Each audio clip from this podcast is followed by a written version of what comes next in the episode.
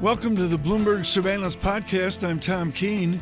Daily, we bring you insight from the best in economics, finance, investment, and international relations. Find Bloomberg Surveillance on Apple Podcasts, SoundCloud, Bloomberg.com, and of course, on the Bloomberg. Paul, Lori Calvasina is here. We had so much going on in the previous hours this morning that it's nice just to get cozy with Lori here in radio to really get focused on the plan forward. Let's review. Q4 train wreck, double digit first half. What's the Calvasina now what? I think we're going to be range bound through the end of the year. And my guess is that the next move is lower. I think we're going to have a tough reporting season. I don't anticipate a recession heating up this year. I don't think we're going to slip into one next year. But I, and so I do think you'll get a rebound towards right. the end of the year. Um, and, you know, look, if we're wrong about earnings season and it comes in a little bit better than expected, I do think we've got valuation problems. I think we've got crowding problems. And I think we're still confronted with slowing growth mm-hmm. next year. The investors I yeah. speak with are very bearish. I think they're inclined to take profits if given the opportunity. So either way, right. I think we're going to get a pullback and, before the end of the year. And, and, Paul, what's so important here? What's the guy's name? John who? Paul? yeah, exactly. What's his name? I'm not sure. I, I can't I, remember. This guy named John talked up the the Bank of America long only buy side survey. It was defensive. I've heard that hedge funds are defensive. What's the bet on the street now? Are they defensive or not? So I think there's a, a disconnect between what's in people's heads and what's in people's portfolios. And when you get inside inside people's heads, they say, "Look, we're late cycle. Everything's slowing. Business yeah. confidence was great. It's you know not falling off a cliff, but we think things are slowing." But when you look at what people own, you know they're they're still heavily into cyclicals. Um, as I talk to people about getting to de- defensive They're like, oh, the utilities are too expensive, the staples are too fundamentally challenged, I can't touch REITs but they have this itch to get defensive. They just don't know how. So I think there's kind of a, a war going on with what they want to do in their portfolios, but their inclination is to get more defensive. So, Lori, one of the areas that has been underperforming have been small caps. I know people have been asking about is there some value uh, opportunities in small caps. Why have the small cap stocks been underperforming, and, and, what should investors be doing there? So, look, I think the small caps have been underperforming for two very good reasons. They've deserved the underperformance that they've gotten. Um, first, I think they've been having a tough time managing margin pressures, and that's everything from labor costs to the tariff-related input costs. Um, and you know, we've seen this. The, the revenue expectations have been fine. The earnings expectations didn't go up in the first half of the year the way the large caps did. Um, and, and we think that's just because small caps they just don't have as much bargaining power with their suppliers, with their with their employee bases, and they just can't manage through quite as well. I think the second thing we've noticed is that the small large trade is just starting to act like a very cyclical trade again. So as US economic surprises have deteriorated, small caps have lagged. As you've seen a lot of these economic indicators roll over and start to slow, small caps have lagged. The small caps are telling you that people are concerned about the economy. So, you know, another area that I think people would like to have some maybe more exposure, but they're just concerned about the political overhang, the regulatory overhang is healthcare. Are there any areas within healthcare you think your clients should be uh, looking? So I would say not specific areas. Um, you know what we noticed in April when Bernie Sanders was first starting to make some some gains on Biden and the polling data, you had like a one week earthquake in healthcare stocks. If you looked at the different industries, everything went down pretty similarly. Yeah. So there was really no place to hide, and the ETF data turned really negative. The way we're approaching healthcare is we're staying neutral, and I would say you know within that neutral, it feels like a okay. negative bias. Um, we think they're cheap. The political risk is enormous. I think that was confirmed over the past two nights. This issue was uh, front and center. It is not going to go away. Um, the only thing that really looks cheap, though, is the providers and services, which is right at the epicenter of the policy debate that's heating up. Right. Okay. Well, if we take, into Paul's good question, we had the merger, uh, uh, AbbVie or whatever. Okay, you got a company like Abbott Labs. They're doing physical stuff in healthcare, things. And then they got the whole pharma drugo kind of thing. Which area is is a more intelligent place to be for five years out? Look, I would say if you look at the equipment and services side of yeah, the equation, okay, well said. I, I, I, can't, you know, I can't get bullish there. I mean, that's where we see the most expensive valuations within healthcare. They've it's got, a, but it's a, this is critical. Yeah. It's a, it's not that it's a bad industry. It's just completely it's, priced. It's that everybody's there. Okay. And when we look at long only positioning data, large cap growth investors are already heavily overweight that part of the market. So I'm just not sure who the incremental buyer is. So, Lori, do you when you go around the country talking to clients, are, are you hearing anybody saying, you know, we're up 16% on the S&P, I'm just taking my, you know, baseballs and going home? You know, most of the clients I talk to can't do that, frankly. They're just not allowed to run that much cash in their portfolios. What they are trying to do is figure out where to go next. And I would say what, what I'm hearing from some clients is there's like, look, you know, we, we're not inclined to take big sector bets anyway. We're probably less inclined to do that. We're looking for the best opportunities within industries, within sectors, you know, looking for things that have been de risked from some of the big tensions that we've had, you know, whether it's trade or the, the broader slowdown in corporate confidence. Um, I, I think that a lot of people that were struggling struggling with what to do. They realize that a lot of their winners, um, they've been in them a long time, they're expensive, they're sort of hanging on to a lot of them now. Software stocks, for example, uh, simply because they don't feel like they have a lot of better alternatives right now. I mean, I, I, I look at it all in all, Lori, and, and, and I just, within range bound, where's the opportunity? Which sector's the opportunity? So, in terms of what we like, you know, we're still overweight on financials, and that's been a tough call. Um, but we do think the market is starting to get more interest in dividends, and so I think financials really stands out on that front. Financials are all still also still buying back their shares pretty aggressively. And we think the banks have generally been de risked, so we don't expect big blowups at the end of this cycle like we got last time. Um, I still like consumer staple stocks as a way to get defensive. They're not cheap on PE, but they look really undervalued yeah. versus the market on cash flow. They had a good earnings season last time. I know they've struggled a little bit out of the gate here, um, but we do think they've spent the last year plus, you know, getting their act together on pricing, and they're executing now. They've been doing a very good right. job of getting costs down, and they are so hated, so underowned so out of favor, um, we think there's still upside there. Lori Calvasina, thank you so much. RBC Capital Markets as we get ready for the third quarter Q3, they call it in the street. Q3 That's right. 2019.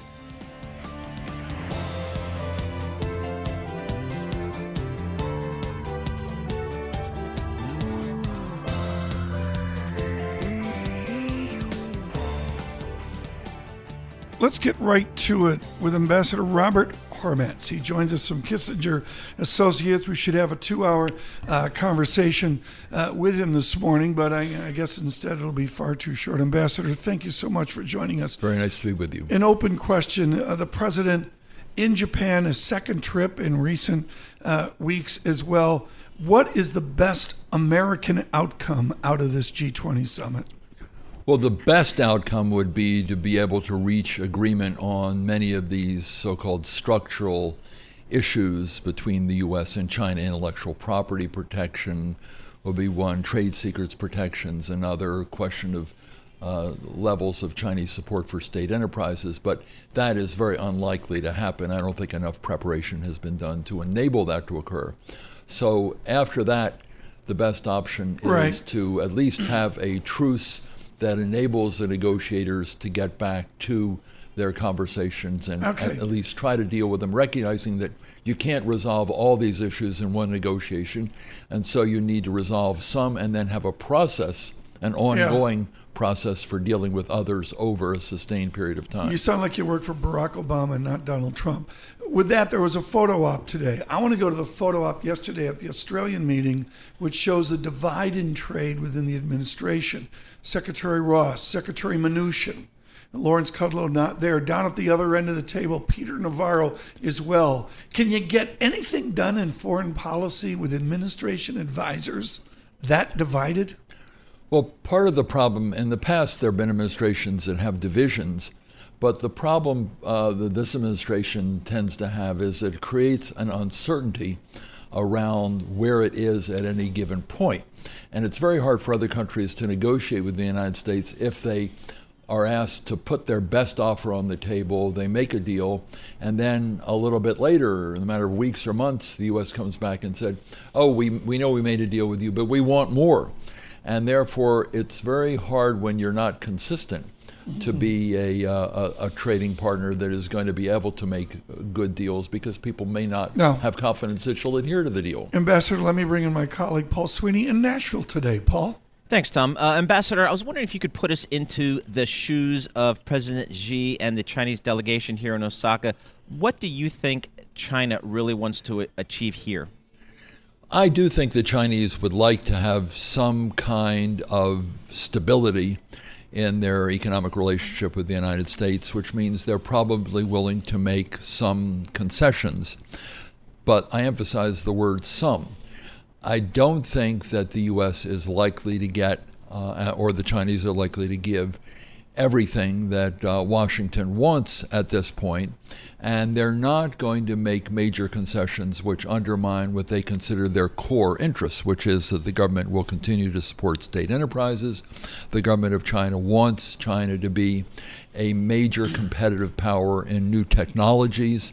Uh, China has a very different system of protecting information uh, from that of the United States. So the Chinese Right. are willing to make some concessions to cool things down, but they're not willing to give everything and uh, engage in what they would consider domestically Right. and be criticized for, which would be lopsided uh, deals uh, for the United States that in favor of the United States and are seen by them to be uh, making concessions greater than Right. than they can to meet their core interests. I've got one time time for one final question, and I have to go back to your important book of I'm going to say 10, 12 years ago on the debt and the deficit and our extension abroad. Boy, is it much worse now. How are we going to extend abroad with the growing debt, the growing deficit that we see forward? Well, the problem is that people have paid so little attention to that on both sides of the aisle, uh, largely because interest rates are relatively low, and we Yeah. could actually technically continue to borrow a lot of money uh, because rates are low. But the problem is, if rates do go up, and at some point they're likely to, then you have to pay the piper. And the other question is, how do you use the money? And I think this is really what's troublesome to me. If you're really worried about China as a competitive power, Right, right, right. then it seems to me you're doing, you should be doing what we did in the 1950s after Sputnik, which means invest a lot more in education, invest a lot more in the national labs and research and development, put a lot more into stem cell research. now we got uh, anti-science. and strengthen um, and oh, strengthen come our on, interests. Bob. We got we got virtually anti-science right now. Well, that's the problem. We're, we're, we're, we're, we, we're worried about a competitive country like China uh, accelerating uh, R&D Right. and accelerating its competitive strengths in a whole range of Yeah. new technologies. On the other, and, and we're trying to do things on the trade front. What we should be doing in parallel at least is looking at what we need to do on strengthening Okay. infrastructure education r&d to strengthen our own competitive capability that's the way Yeah. you really compete in this world strengthen your own competitive capability and we're really barely focusing on that Too short of- companies are but the government doesn't seem to It's be radio. We got to go to break. Bob Hormats, thank you so much. Too short a visit uh, today. Robert Hormats is with Kissinger Associates, a former Undersecretary of State uh, for Economic Might. I, I just made that up myself, but that's what it felt like economic might.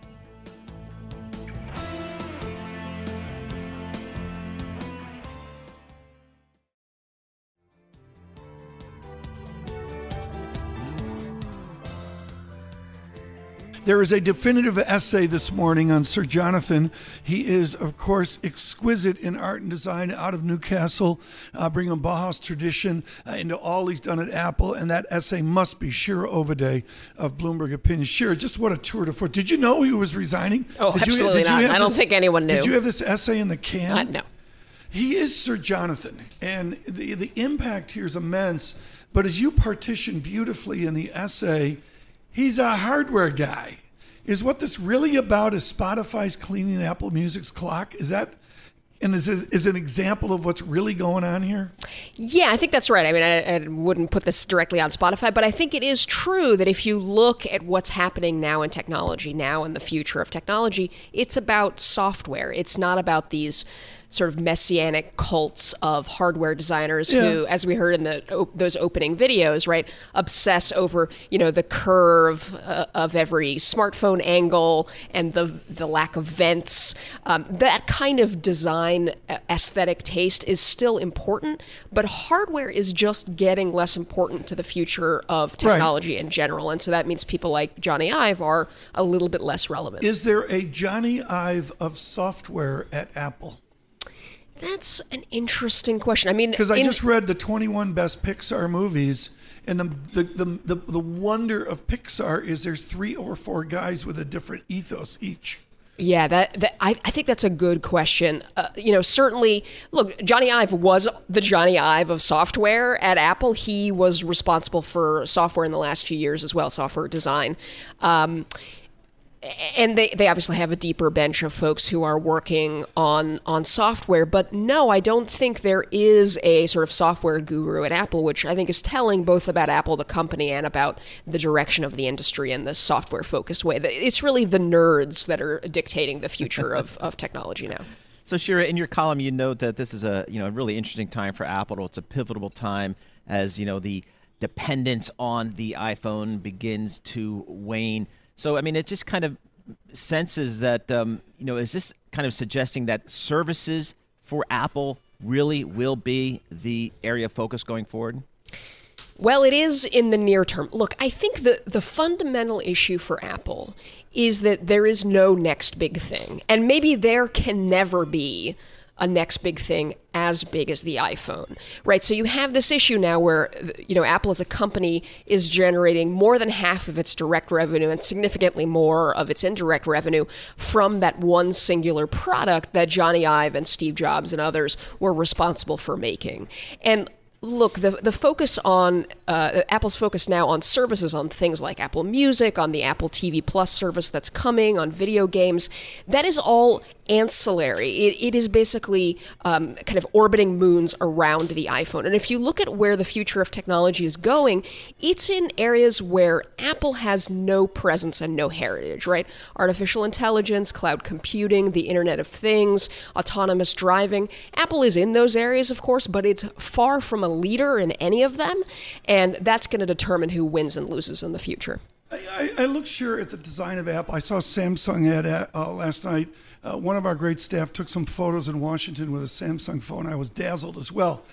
As a general statement, everybody I see has Jony Ive in their hands. I, I mean, as a, you know, and then the stock's done what it's done, and we don't need to turn this into a financial exercise as well.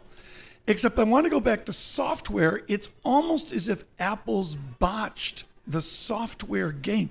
Is that too harsh of me to say? No, I think that's completely fair. I think um, what I said uh, yesterday was do you want the company that makes um, iTunes, right, which yeah. is basically a much maligned uh, software that's so bad that even one of Apple's executives made fun of it on stage earlier this month. Right. Do you want that company to make your driverless car? And I think that's the issue: is that this is a company whose um, software expertise is not great. You know, you and I were talking before we came back about Geoffrey Fowler's landmark work at the Washington Post on privacy and Google Chrome and all that. In his brilliant articles, Safari's unmentioned, just as an example. Did they know that in Cupertino? Well, I think Safari suffers a little bit from the same problem that other um, Apple technologies suffer from, which is it's designed to work best with Apple hardware. Exactly. And Apple hardware is always going to be a minority of the ways that people interact with technology now, right? You're you're talking about a world in which Android phones are the primary way that um, billions of people around the world are getting online, and Safari is absent there. So that, that's really the problem for Apple. So, Shira, is there any replacement for a Jony Ive at Apple? There isn't. Um, obviously, they, they filled the gap. They they elevated some um, designers who have worked for Jony Ive for a long time to fill his role. Notably, uh, those designers will report to the chief operating officer at Apple rather than to the chief executive officer, as Jony Ive did, which shows you something about um, you know, obviously the prominence of, of Jony Ive, but also the the more, I guess, banal role for hardware going forward. No, I don't think there is somebody who can replace uh, Jony Ive. Obviously, Apple will need to have a kind of common design aesthetic across its products. That's not going to change, but there is no single kind of messianic yeah. cult of the leader there. Thanks for the briefing. I'm going to get Ovide's piece out on uh, social as I can. It is a spectacular piece, summing, and I love to say this, Sir Jonathan's uh, career at Apple, and he's going to still consult the Apple. Come on. Yes, he is. although it, it seemed like kind of a graceful way to exit rather than a real consultancy. they're doing that with me too. Shira Ovide, thank you uh, so much, as always, on uh, technology uh, as, as a greater whole.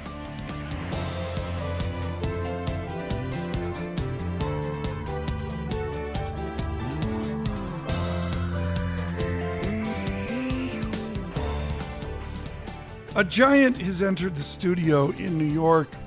If you are a songwriter in this nation and part of ASCAP or BMI or SESAC, and if you are ever so lucky as to make it and make it big, you will be on a first name basis with Lawrence Ferrara. He is at New York University and he is the definitive expert on copyright in the nation. You may not know the name, but you know in any given case involving Tom Petty, James Page of Led Zeppelin, young Katy Perry, they all end up retaining uh, Dr. Ferrara is somebody goes after their success. And we are honored that you would join us today, uh, Lawrence Ferrara. We have copyright, and we all understand somebody's going to steal a song. It seems in the modern age, it's come down to an eight second riff, a chord change, uh, a, a syncopation across three measures, or even the melody. How did we get to such acuity of studying how of studying how we steal a song? The acuity is a function of the fact that musicologists, for example, have to dissect the music that's at issue. Someone makes a claim, uh, for example, that a melody has been copied. The, uh, the key is to dissect it and analyze it within the context of the whole and to provide an opinion as to the substantiality uh, of, that, uh, of that expression. Who's winning right now? Just as a general statement, case after case, who's winning right now? The established star where they're going after the money or the person that says my song was th- stolen? Oh, it's a, it's really on a case by case basis. Really? I don't think there's any particular. That? Yeah, that's right. I don't think there's any particular trend. Uh, take a look at the Led Zeppelin trial. This is Jimmy Page, Stairway to Heaven, A minor riff, da da da da da da da. da. That's and exactly. Spirit, magical band of five or six years ahead of time. Spirit says they stole that riff from Taurus, right? That's correct. And who is it? Is the case been decided? Yes, uh, I was uh, the music expert on behalf of Jimmy Page, Robert Right. Plant uh, at Warner Music, Warner Chappell Music, uh, and that was a few years ago. And the jury found on behalf of Led Zeppelin and co-defendants. What did you learn from that jury in their decision? How did they come to it? If I go up Fifth Avenue right now to the Metropolitan Museum of Art, there's the Magisterial Guitar Show, and buried there, folks, among all these fancy, you know, Keith Richards, Les Paul, and J- uh, Jeff Beck's Esquire and Springsteen's Esquire. There's a lousy crap acoustic guitar that Jimmy Page wrote all these songs on sitting there with that guitar. He's got 87 inspirational ideas in his head, and he stole it from somebody. Is that what this comes down to? Well, that would be the charge. The uh, you asked about the jury. The jury found that, in fact, to the extent there are similarities, those similarities represent expression, as you call it, uh, uh, a descending line progression. In fact, in jazz theory books, it's called a descending line cliche, uh, and and that's because You're calling all the songs I wrote over the year cliche. no, it's, it's come on. It's a minor sixth Aeolian breakdown out of the key of C. That's right. I get that, but we've gotten into this madness that anybody can go after anybody. I mean, Sam Smith was a total class act. They had a Tom Petty issue, the late great Tom Petty, and didn't they all get together and have beers and say, "Okay, let's fix this"? they did, yes. Why can't that happen more often? It does happen often. Okay. See, Paul, the problem with this is Dr. Ferrara doesn't know he's on radio and he's asking questions like he's in, he's answering questions like he's in court. Paul, jump in here. It's interesting. I mean, uh, Dr. Ferrara, I mean, how widespread is this? In my experience, uh, claims uh, with respect to copyright infringement in music uh, have uh, greatly increased uh, over the last several years. And I've been doing this for about a quarter of a century, uh, and so uh, over the last several years, there's no question Why? that there's an digital? increase. Is it because of all the looping and the digital and the rest of it? That's part of it. Uh, I, I think uh, uh, through social media and so Right. forth. I want to back up to first principle. What's a song worth? I mean, what are they suing over? I mean, Stairway to Heaven is iconic, etc. What's the total all-in value of the copyright of a given song?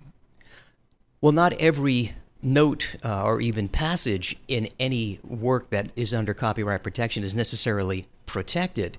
Uh, there, for example, there can be uh, portions like the descending uh, chromatic scale that you mentioned uh, in that happens to be both in Taurus by Spirit uh, and uh, in it's in Stairway Beethoven. I mean, Jimmy stole it from you know Beethoven got it from Handel, et cetera, et cetera. Haydn, excuse me. Yeah, that's right. It, in fact, it goes back to the 17th century opera composers in Venice and a very famous opera by uh, an English composer, Henry Purcell, uh, in an opera that premiered in 1689 with the same progression. What is a song worth today? I, I think our audience doesn't understand it when Katy Perry drops into the Super Bowl and sings whatever the hit is, dark, whatever it is.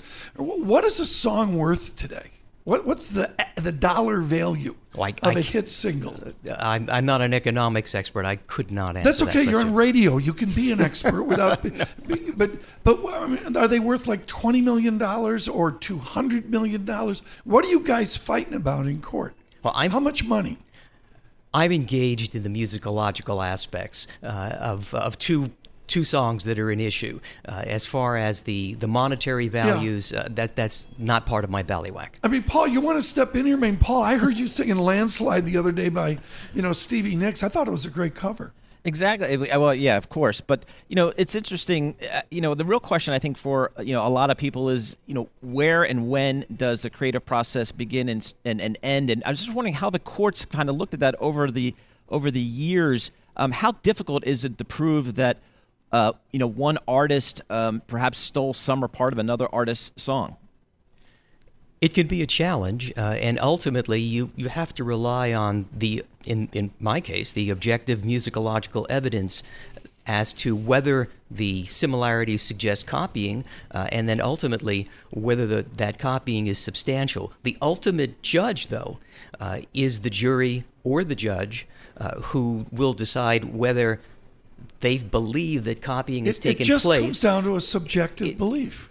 That's right. Uh, it, uh, it it's called the intrinsic analysis in the in the Ninth Circuit, which is uh, Let me, understandably let me give you intri- oh, stop. Let me give you intrinsic analysis here. I have the clearest memory. I had a Coors Light in my hand on a 90 degree day in Boulder, Colorado, in a frat house, and I learned that George Harrison was being sued over "My Sweet Lord," and I'm like, "You gotta be kidding me!"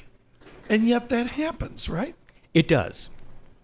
Uh, so George Harrison, of course, and that's back uh, about 1980, uh, had a bench trial, uh, and uh, and so the judge's decision, uh, who by the way was uh, also an opera composer, so a musician, that judge, uh, found on behalf uh, of uh, of the plaintiff.